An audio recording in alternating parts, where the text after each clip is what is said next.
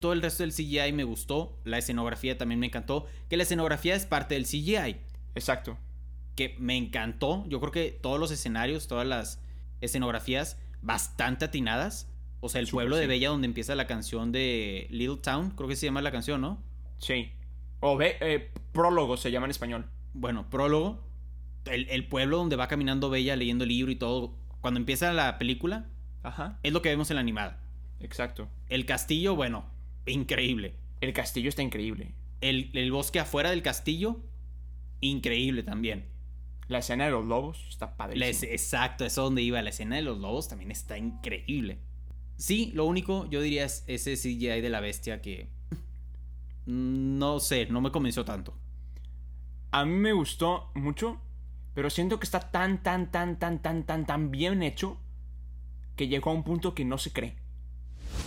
Hola, soy Mau Coronado, un locutor con corona.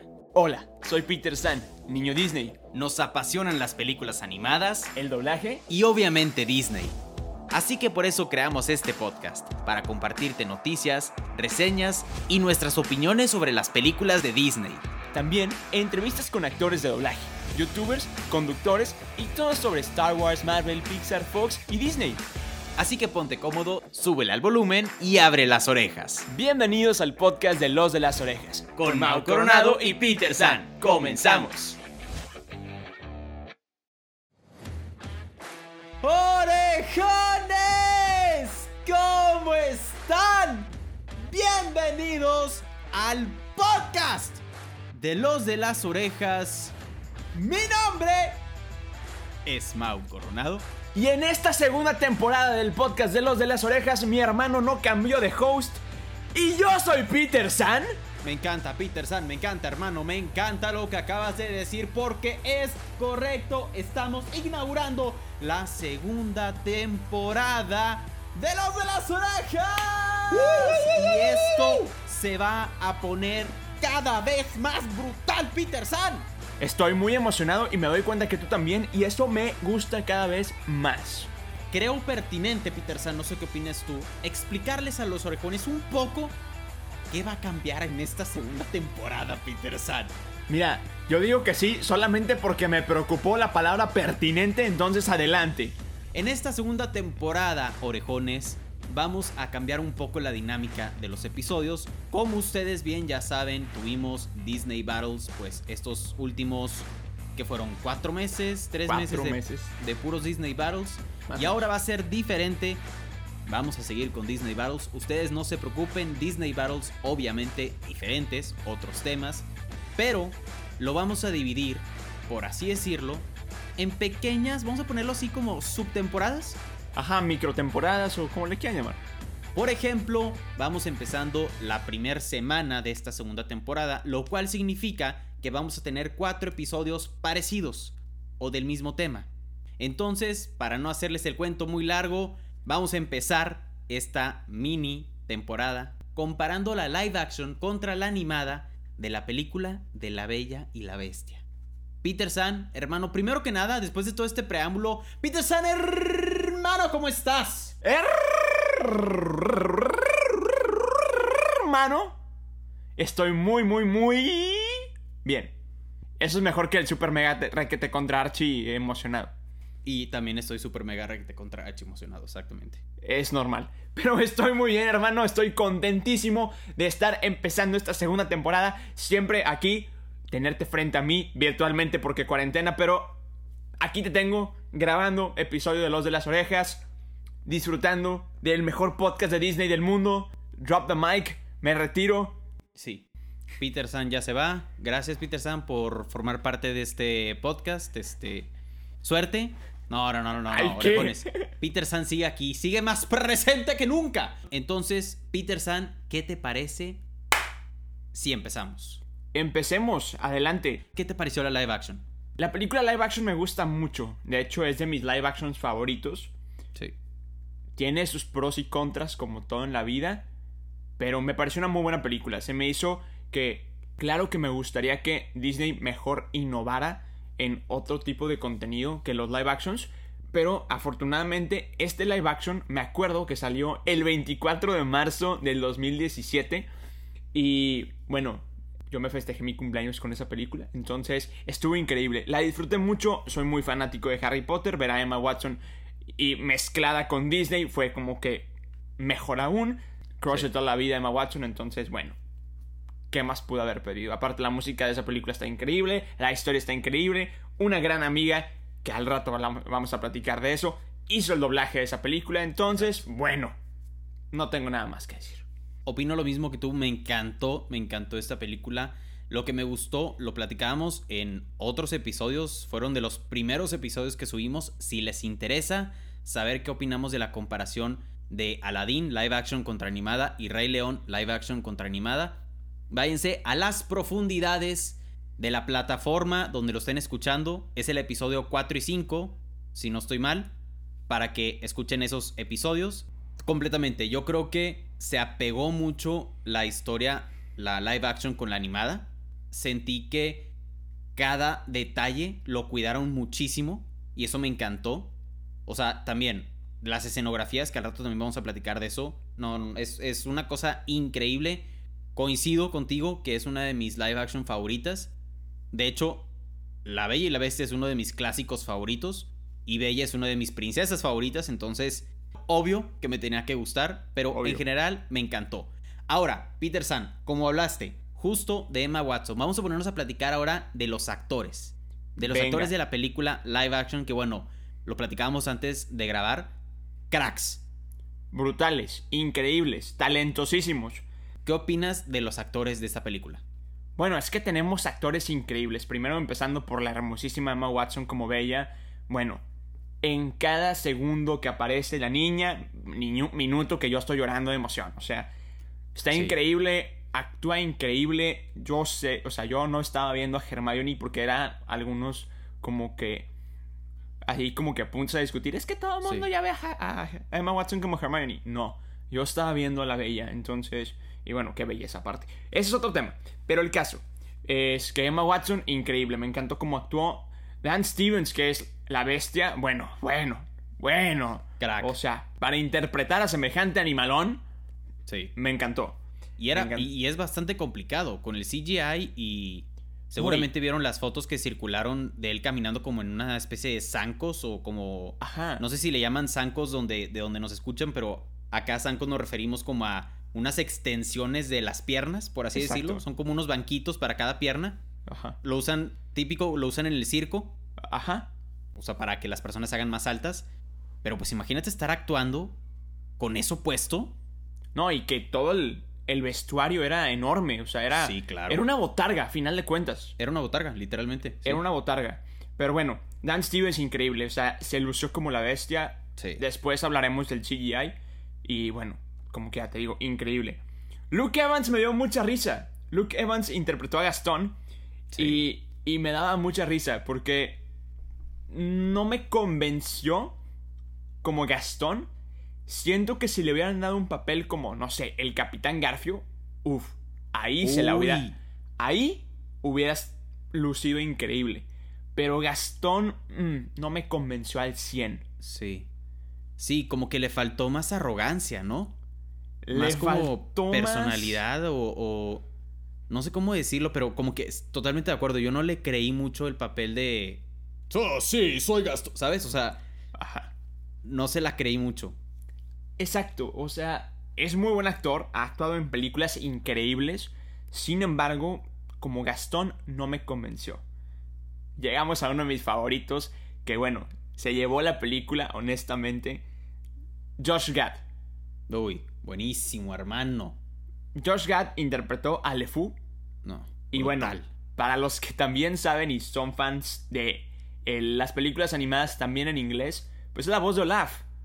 nada más ni nada menos. Exacto, y yo creo honestamente que a final de cuentas, por más que el actor de doblaje que hace, un trabajo increíble, siento que el actor original, tanto en el doblaje como en la película, le mete su propia personalidad. Entonces para mí, yo no estoy viendo a Olaf, yo estoy viendo a Josh Gad, honestamente, y se nota. Sin embargo, el doblaje está increíble.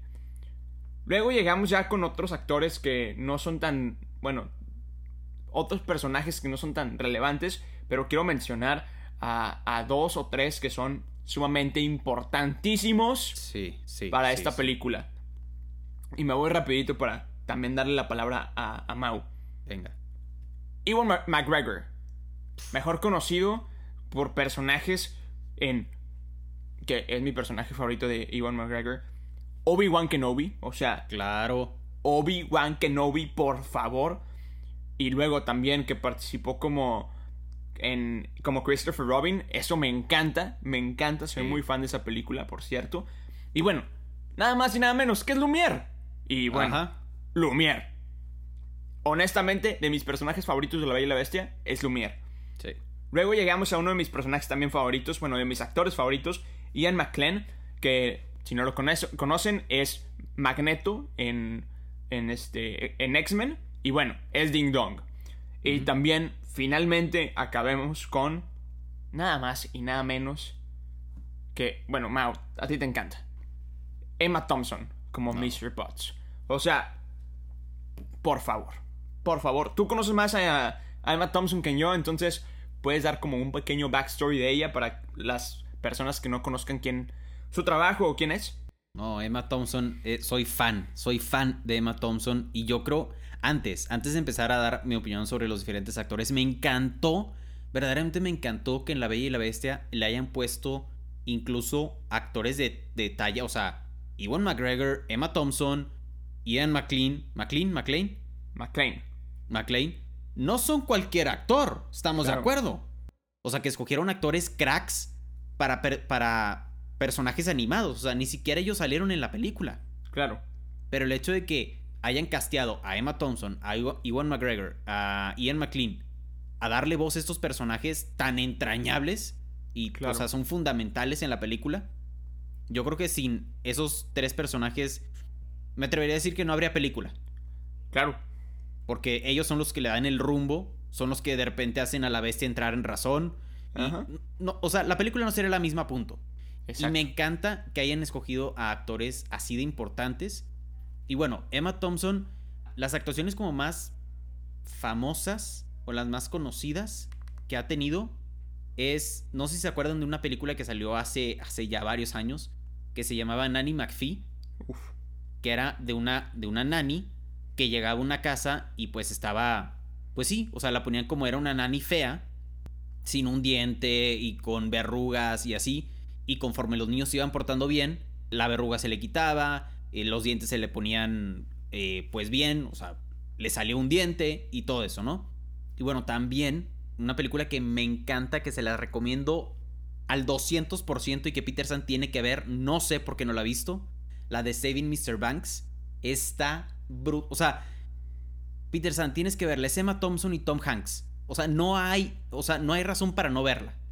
Para los que no la han visto, por favor, vayan a verla. Es la historia de Mary Poppins, de cómo fue que Walt Disney, o sea, el señor Walt Disney, convenció a la escritora o la autora de Mary Poppins, que se llamaba Pamela Travers, cómo la convenció para hacer Mary Poppins una película. Entonces está increíble. Con esa película me volví fan de Emma Thompson y cuando la vi, que, era, que iba a ser mis spots, bueno, o sea, la perdí.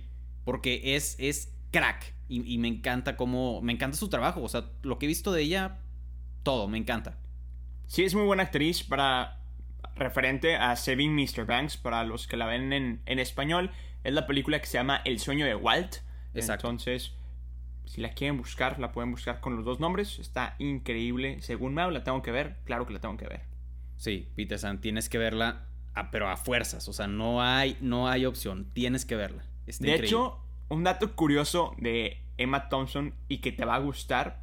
Ajá. Va a, prota- bueno, va a ser parte de una increíble película en el 2021. Una película la cual tú estás muy emocionado por ver. ¿Cuál? Cruella. ¿Qué? Sí. Vas a- va a ser un personaje que se llama Barons en Cruella. No puede ser. Te lo juro. Estoy aquí viendo las actuaciones futuras que va a tener. Y bueno, es una de ellas. También ha participado en increíbles películas. Salió en la película de este Doolittle. Doolittle, exactamente. Doolittle, entonces, bueno. Emma Thompson es una gran actriz, gran, gran actriz. Exactamente. Y bueno, ahora sí, platicando del resto de los actores, me encanta Emma Watson también. Crack. O sea, yo creo que todo, todos voltearon a ver a Emma Watson con Hermione. Emma Watson, por toda la vida, haga lo que haga, va a seguir siendo Hermione. Punto. Pero, totalmente de acuerdo con lo que dices, que en La Bella y la Bestia yo no vi a Hermione, yo vi a la Bella.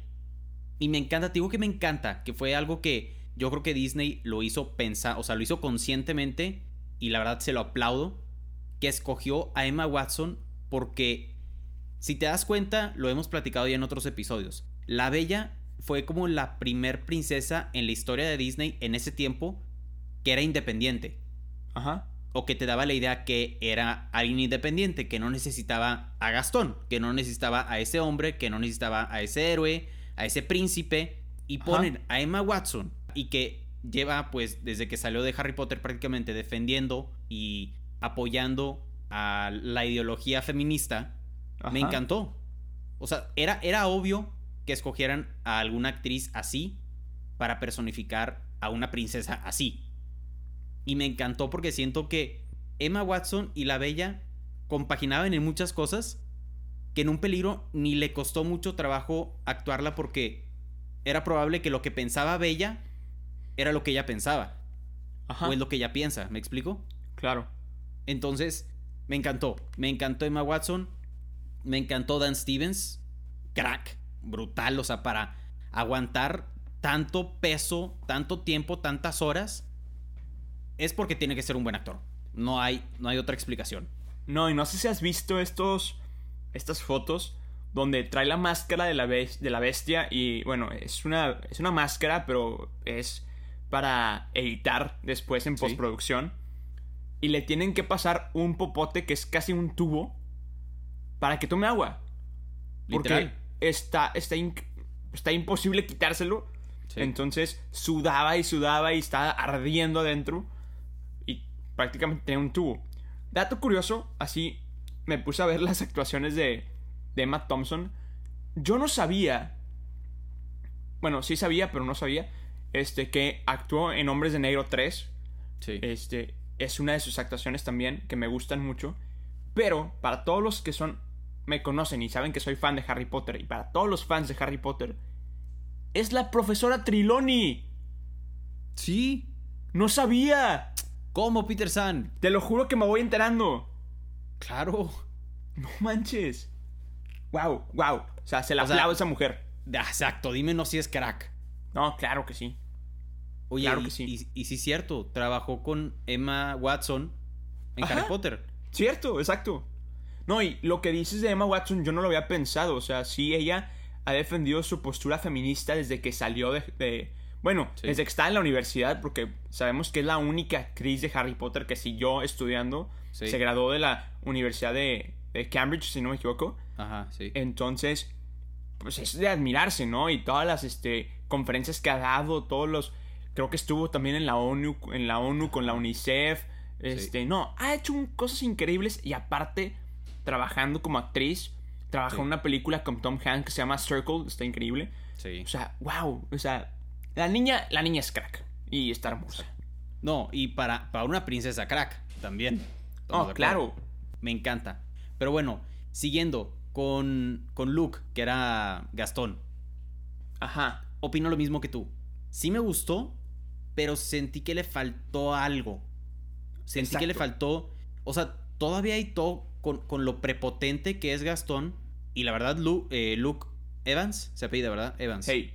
Luke Evans, la verdad, su actuación sí era de alguien prepotente.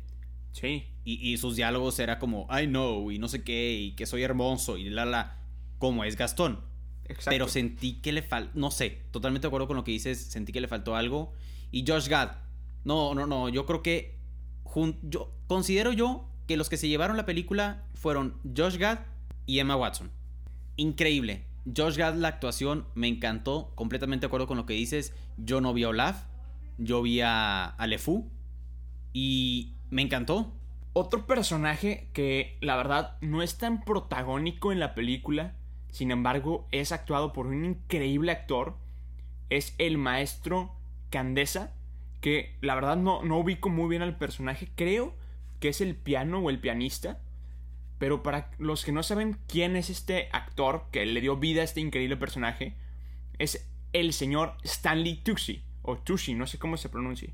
Para los que no saben quién es, es, bueno, ha actuado en películas increíbles. The Hunger Games. Es César Flicker, Flickerman, o mejor conocido como el que era el presentador en las, en las, en todo esto de los Hunger Games. También va a salir en la serie de Marvel en el 2021, What If, que es una de las series que yo más me muero por ver, porque literalmente es un... que habrá sido sí, entonces va a estar brutal. También ha salido en películas como El Diablo Vista a la Moda, en películas como Transformers, American Masters. Bueno, la lista va y va y va y sigue y sigue y sigue. Pero no, ha, ha interpretado personajes increíbles. También participó en Percy Jackson, en Jack el Cazagigantes. No, este hombre ha actuado en películas increíbles. Y hablando de, de Marvel, no sé si le van a dar el mismo papel, pero en, la serie de, de, What If.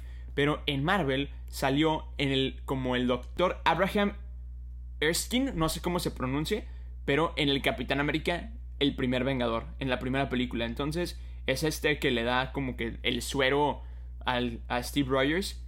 También sale en la película de ECA. También salió una película que a mí me gusta mucho con Richard Gere y Jennifer Lopez que se llama Bailamos. Está increíble. El actor es un gran, gran, gran actor. Completamente me encanta también ese, ese actor. Y soy fan del personaje este de los Hunger Games. Sí. De hecho, hay algo que creo que tú no sabes, Peter. Madre. Pero vi esa película y me encantó como la personalidad del presentador, como muy también como arrogante y presumido y, y como muy exagerado. Ajá. Me encanta. Y después de ver esa película, unos meses después... Te hiciste maestro de ceremonias. Teníamos que... Ahí te va, escucha, escucha, escucha. Teníamos que hacer un video en una clase de merca, me acuerdo. Y yo me basé como en ese personaje para hacer en el video también era, estábamos haciendo como un programa de televisión. Okay. yo fui el presentador y también como que agarré su misma personalidad de que así como que él se sentía que todos lo amaban y ajá. Sí. Me encantó, me encantó. Yo creo que por eso me da mucha risa ese personaje porque literalmente en el video hacía esos mismos movimientos, así de que me... abría los, los, brazos y... Me da mucha risa porque cuando sale el, el personaje por primera vez, entra una música súper sesentera, setentera Sí. Y el vato está en la oscuridad posando. Y después nomás prende las luces y voltea al público sonriendo. Me encanta esa personalidad, me encanta, me sí. encanta. Sí, sí, sí, es, es, buenísimo. Pero bueno, sí, resumiendo los actores cracks. Vamos a hablar de los cambios entre la live action y la animada. Peter, ¿qué piensas?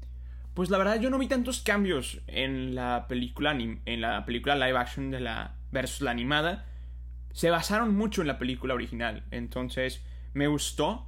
Me gustó que haya ese como pues seguimiento de línea. Sin sí. embargo, pues a veces los los este cambios son buenos, a veces no. Sin embargo, no estoy no estoy cerrado a que haya una historia alternativa este de la Bella y la Bestia con los en live action con los mismos actores y que si haya como que un, oye, ¿cuándo, o sea, ¿cuándo se les ocurrió esto? ¿O cuándo pasó esto? Que ya lo he mencionado muchos en este, eh, mucho en este, en este podcast, la película de La Bella y la Bestia, Una Navidad Encantada. Sí. Pueden agarrar esa línea de que es un, un periodo donde todavía seguís haciendo Bestia la Bestia y pueden hacer toda una línea de historias. Entonces, estaría padre ver una, una historia nueva con estos personajes. Creo que sería algo muy llamativo en las live action, como una, o sea, ok, está la película original en live action, pero que hicieran una 2 con otra historia, que nadie conozca, ni siquiera se hizo en, en animación. Sí. Estaría padre. Estaría, estaría muy interesante. Que de hecho había escuchado rumores, no sé qué tan ciertos sean estos rumores, que estaban pensando hacer una película solo de Gastón y LeFou. Ah, ¿en serio? O sea, solo de ellos dos con los actores. O sea, con los actores Ah, wow. Luke Evans y Josh Gad. Yo escuché que querían hacer otra de Aladdin, pero Ajá, esta no la esta no la había escuchado. Y qué padre, estaría padre. es- ajá, estaría muy interesante. Y siento que le pueden exprimir demasiado al dúo de Gastón y, y LeFou. Definitivamente. Completamente, completamente. Entonces sí, totalmente de acuerdo contigo. No, yo, igual que tú, no creo que haya muchos cambios. Los pequeños cambios que hubo, de repente, estábamos platicando antes de grabar el episodio, que hubo canciones adicionales. Y bueno, lo voy a poner entrecomillado porque Peter, tú tienes más información de esto, pero el cambio, entrecomillado, de la orientación sexual de LeFou, ¿qué opinas de eso? Bueno, es que hay todo un tema, me puse a investigar esto hace unos días, pero dicen, esto es 100% teorías de personas que trabajaron en Disney junto con fanáticos, etc. No hay nada confirmado por Disney, pero que no fue un cambio de orientación sexual, simplemente fue más notorio. Ok, o, sea que en la animada era gay. Ajá, siempre ha sido gay, pero ahora lo hicieron más, más gay. Porque si te das cuenta, en la animada es de que, pues, la canción de Gastón, o sea, que él la, inventa. O sea, es, honestamente, pero es, es hacerle la barba. Es un te amo Gastón, sí. Es, ajá, cómo me apena el verte, Gastón, tan cabizbajo y tristón. Te quiero decir que te amo, Gastón, o sea. Sí, prácticamente, sí, sí, sí, es una carta de amor, haz de cuenta, sí. Exacto, y no, y aparte que le está haciendo de que súper la barba, de que es que eres el más fregón. Este, dato curioso que rimó con Gastón, pero eso no era la intención. Este, pero, o sea, eres el más fuerte, todos los chicos quieren ser como tú, o sea. Todas las chicas quieren estar contigo. Exacto, entonces. Sí, sí es como una tirada de. O sea, es una tirada. Sí, claro. Definitivamente. Sí, ahorita que, ahorita que lo dices, sí recuerdo que había escuchado esa, esa teoría, vamos a ponerlo así. Teoría, explicación fue, rara. Ajá, que, que LeFou siempre fue gay, nada más que ahora lo hicieron más, más notorio, o tal vez el público ya está más abierto a esa posibilidad, entonces lo vio más, ¿sabes? Exacto. Digo, que ahorita seguimos un poco frenados en ese, eh, ajá, en ese aspecto, o bueno, por lo menos en México, no sé si en otras partes del mundo, pero por lo menos en México, que me encanta. Me encanta que hayan agregado este tipo, como esta nueva historia, vamos a ponerlo así. Y, por ejemplo, lo hicieron más evidente al final, no sé si te acuerdas, que están todos creo que bailando y le fue acaba bailando con un hombre, no sé si te acuerdas. ¿En la animada? No, no, no, en la, en la live action. Ah, no me acuerdo, wow. O sea, estaban bailando y como que LeFou se da la vuelta y cae como en los brazos de otro chavo. No, no, no me acuerdo. Pero es una, es una toma así rapidísima. Wow, no, no me acuerdo. Que también la gente se manifestó ante eso de que por qué tan rápido la toma y por qué no le dieron más historia y por qué no profundizaron más y todo eso, ¿no?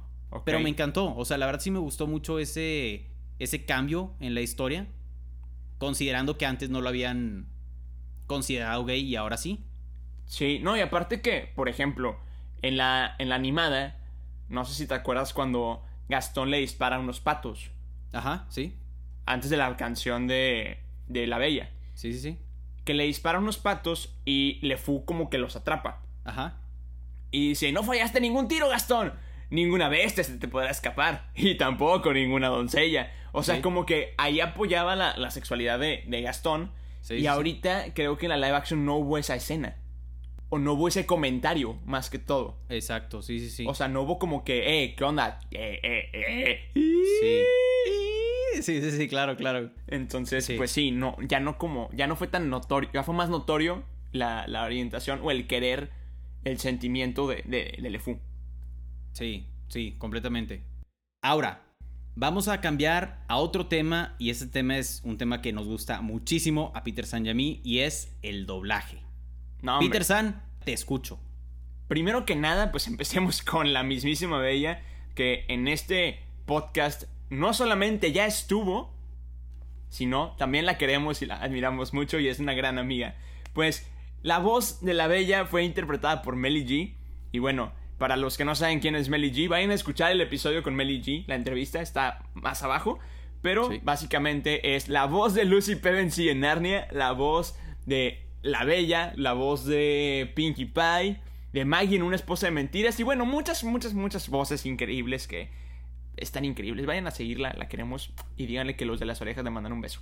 Eh, la bestia fue interpretada por Jair Campos, que honestamente no sé quién es, no lo conozco. Gastón fue interpretado por Héctor Ortiz. Héctor Ortiz es la voz de este, no me acuerdo cómo se llama el personaje, pero sale en Los Increíbles 2. Es este hombre que recluta de nuevo a los supers. Ah, ya. Que resulta que la hermana es la mala. Ajá, sí, sí. Ese hombre. Moisés Palacios le da la voz a Maurice. Para los que no saben quién es Moisés Palacios. Bueno, bueno. Nada más y nada menos que es la voz de Randall en Monsters Inc. También ha dado voces increíbles que también, dato curioso, es la voz de Ding Dong en la película original. Ah, wow.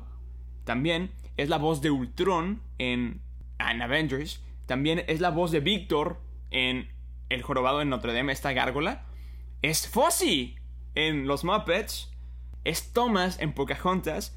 Y bueno, aquí voy a hacer una referencia a alguien que yo admiro mucho y, y es un gran amigo. Pero también es el señor Saltamontes en la película de Jim y el durazno gigante. Que bueno, la mención ahí especial es porque mi buen amigo Paco López es la voz de El Cien Pies. Ahí tenemos un videito cantando los dos juntos en mi Instagram para que vayan a verlo. Y bueno, Le Fou. Le Fou fue interpretado por David Filio. También es la misma voz de Olaf. También es la voz, no sé si se acuerdan, pero de, de una tortuguita que era trovadora o era narradora, pero no me acuerdo en qué película salía. No sé si tú te acuerdas, creo que era la película de los tres mosqueteros. También sale en Wi-Fi Ralph. Y bueno, en varias otras películas, les digo, es increíble este actor de doblaje. Lumière lo hizo la voz de Sergio Saldívar, que es la voz de, aparte de Lumière, es la voz de Jack Skeleton en El extraño mundo de Jack. Y bueno, le ha dado voz a personajes icónicos a lo largo de la historia del cine. También la voz de Ding Dong, que bueno, está, a Mao le va a encantar porque fue interpretada por el nada más y nada menos que el señor, el dios del doblaje, Francisco Colmenero. No, no. Es un dios. Francisco Colmenero es un dios. Es el dios del doblaje. Para quienes no conocen la voz de Francisco Colmenero, es la voz de Disney. Literalmente. Literalmente. Literalmente esas se van a, la, lo más recóndito de su cabeza y de su memoria. Y si no son tan viejos como Mau y como yo, bueno, váyanse a YouTube y pongan la voz de Francisco Colmenero. Pero es, era esa voz que decía, Walt Disney Picture presenta. Bueno, esa era voz. También es, es la voz de nuestra infancia, punto. Es la voz de Había una vez en el reino muy, muy lejano. Bueno, esa. También es la voz de Mickey Mouse, de Goofy, de Scooby-Doo, de Pumba. De Pumba, sí. Es mi, personaje favorito de, de Francisco Colmenero. La voz de Pablo Mármol. Es la voz de Bugs Bunny, el Pato Lucas, el Gallo Claudio. Es todos los Looney Tunes, no manches. Es la voz de Pluto. No sabía que Pluto tenía voz.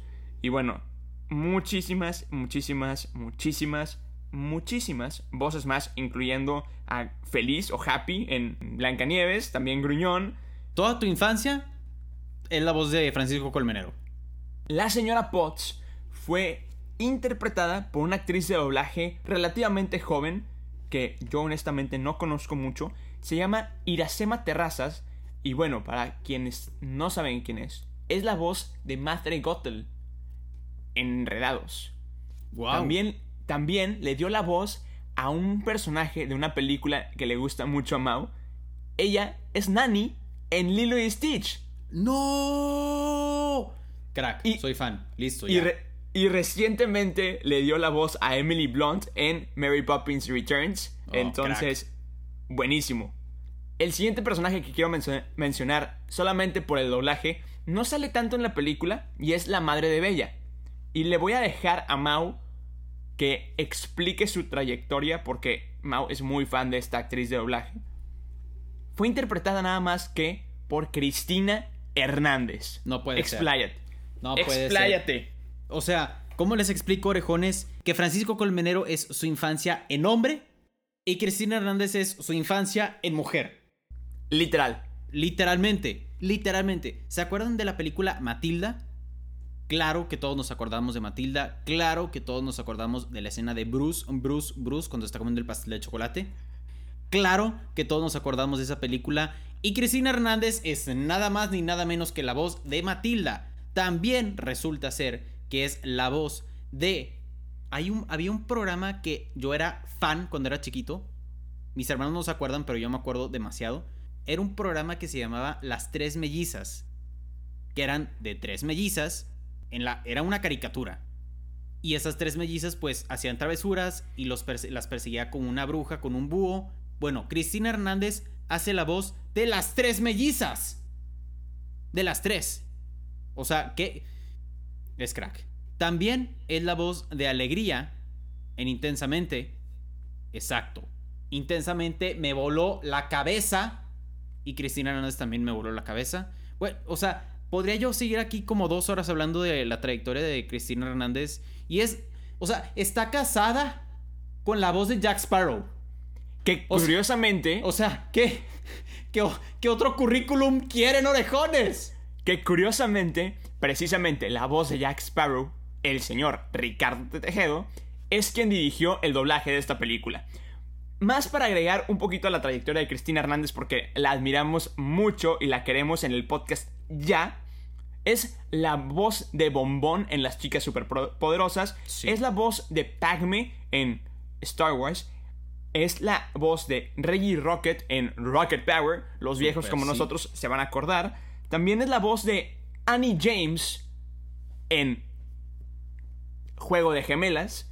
También es la voz de Matilda, la voz de Mia Thermopolis, la voz de Jane Foster, la voz de Penny Proud, es la voz de Oli Polly Oli, es la voz de Anna Coleman en Freaky Friday y también sí hace la voz de hombres también, es la voz de Kevin McAllister en Mi Pobre Angelito. Literalmente, como dijo Mao, es la voz de tu infancia en mujer. Continuemos. Completamente de acuerdo. Y aparte, no solo es la voz de Mia Thermopolis, es la voz de Anne Hathaway. Cualquier película de Anne Hathaway, Cristina Hernández le da voz. No todas, pero sí. La, mayoría. La mayoría. Entonces es crack, amamos a Cristina Hernández y sí, la queremos en el podcast ya. Como les dije, bueno, fue dirigida por el señor Ricardo Tejedo y algo que quiero mencionar también del doblaje es la dirección vocal en canto. Que, para darles una idea, el episodio pasado.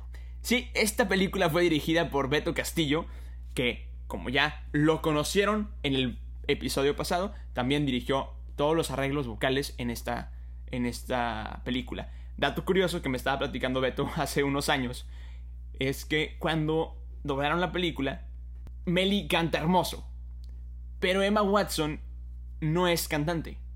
Canta bonito, sin embargo, no es cantante. Entonces, cuando Melly estaba cantando la, la canción de How Does a Moment Last Forever en la versión de Emma Watson, Melly empezó a cantar tan bien que le dijo Beto, relájate corazón, no cantes tan bien. Emma Watson no canta tan bien. No puede ser. Te lo juro, me estaba platicando Beto eso en un taller de doblaje musical y fue como, a ver, espérate, no le puedes dar tanto como que tan, tanto power o tanta fuerza a la canción porque no está en la canción. Entonces es un dato curioso que me encanta platicarlo porque está increíble, ¿no? O sea, te sacas mucho de onda como que, espérate, no cantes tan bien no cantes tan bien.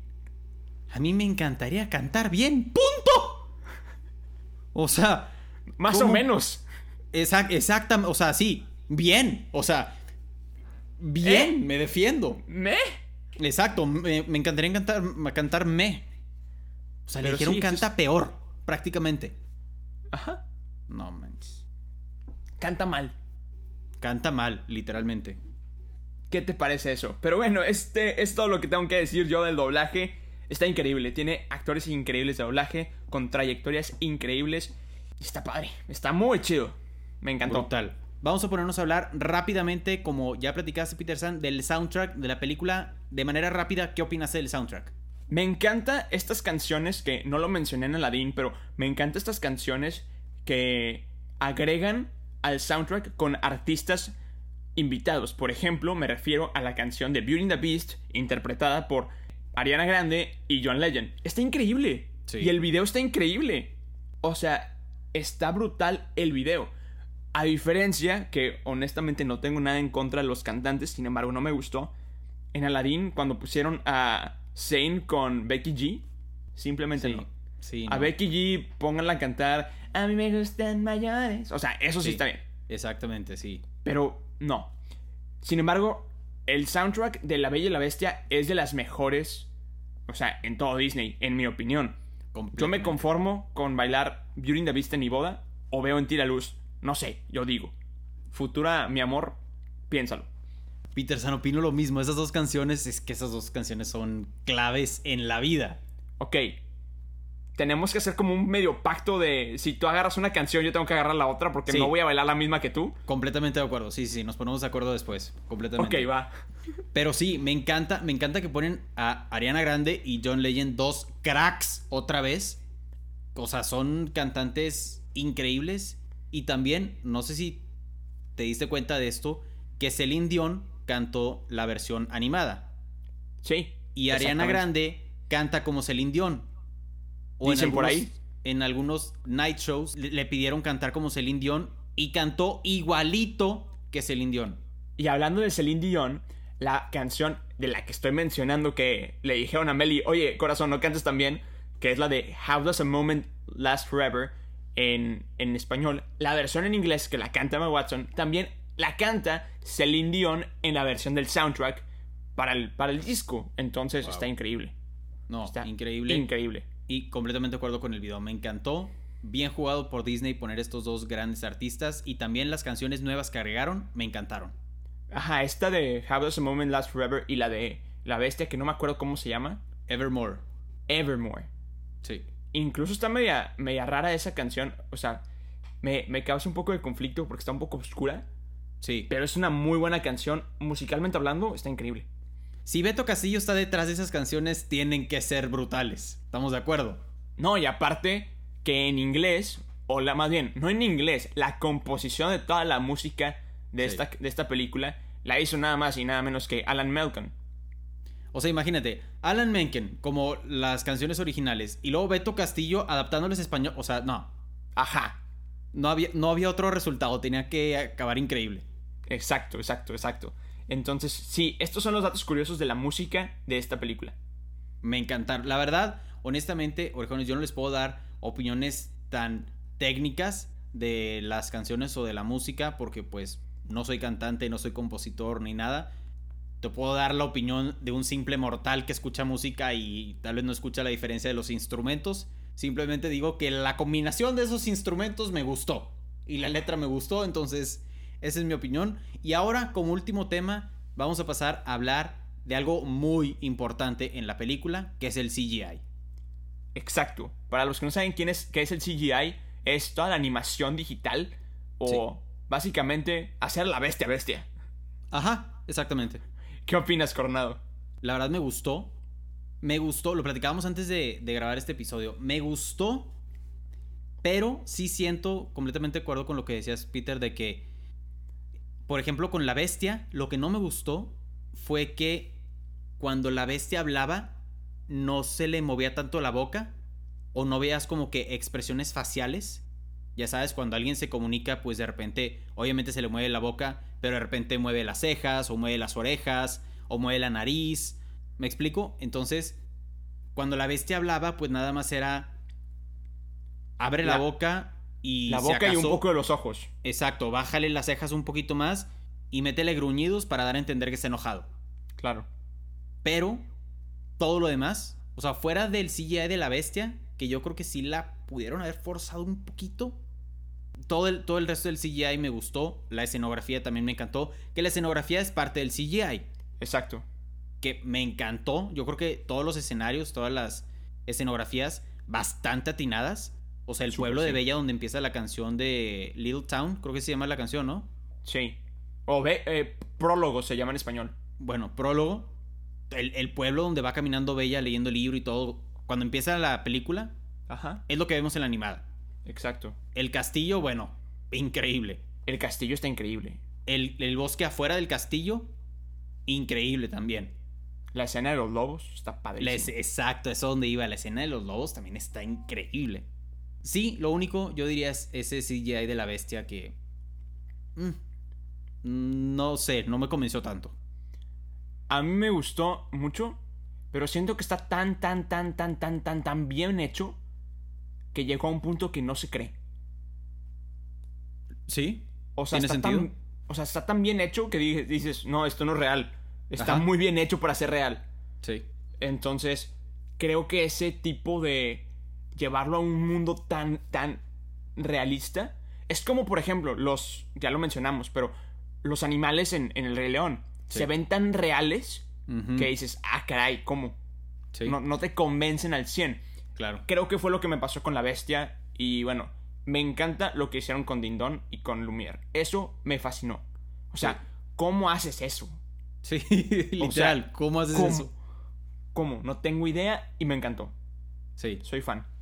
Completamente. Y también, o sea, con el resto de los utensilios, el armario, el armario también es clave. Es que Chip, Chip también es clave. Chip es mis, clave en la vida. mis spots también es clave. Mi personaje favorito de La Bella y la Bestia es Chip. Sí, Y mi diálogo favorito de Chip es el... Ya lo he mencionado. sí. Hola. Es que me encanta. sí, sí, sí, sí. Chip es clave. Y también está muy bien hecho con el CGI en esta película. Está buenísimo. Entonces, en resumen, Peter San, ¿qué? ¿Te gustó o no te gustó? Le doy un 8 de 10. Ok, también yo, 8 de 10. Y ahora, orejones, pasamos a la parte final y es, Peter San, ¿cuál prefieres? ¿Live action o animada? Desgraciadamente, hablamos mucho de la live action, pero creo que me voy a ir con la animada. Soy, sigo siendo más fan de la animada. Va, excelente. Yo también. Sí, o sea, para mí, creo que la- a, la, ani- a la animada le daría el 9 de 10. Sí. Yo creo que también es parte mucho de la nostalgia, ¿no? Definitivamente. Que relacionas, pues obviamente, la animada con tu infancia. Exacto. Y, y con, y con la magia y con el como hasta cierto punto descubrir cosas nuevas en la película. Y pues ahorita ya sabemos del CGI, ya sabemos de tal cosa, ¿sabes? Ya sabemos de los actores de doblaje, como que ya nos vamos más a las entrañas de la película, ya sabemos más detalles. Entonces, y también la, la capacidad de asombro que tienen los niños con los que tienen los adultos no es la misma. Definitivamente. Y yo creo que algo que a mí me pasa mucho es que cuando veo una película y, y me ha pasado, creo que me pasó y me pasó con una live action precisamente.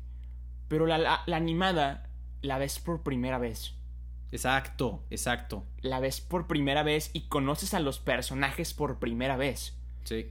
Imagínate, por ejemplo, recientemente, la última película animada que salió, Frozen 2. Ujú, Pues ya conoces a Anna y Elsa. Sí. Pero si te la hacen live action, sigues conociendo a Anna y a Elsa. Exacto. No conoces a nada nuevo.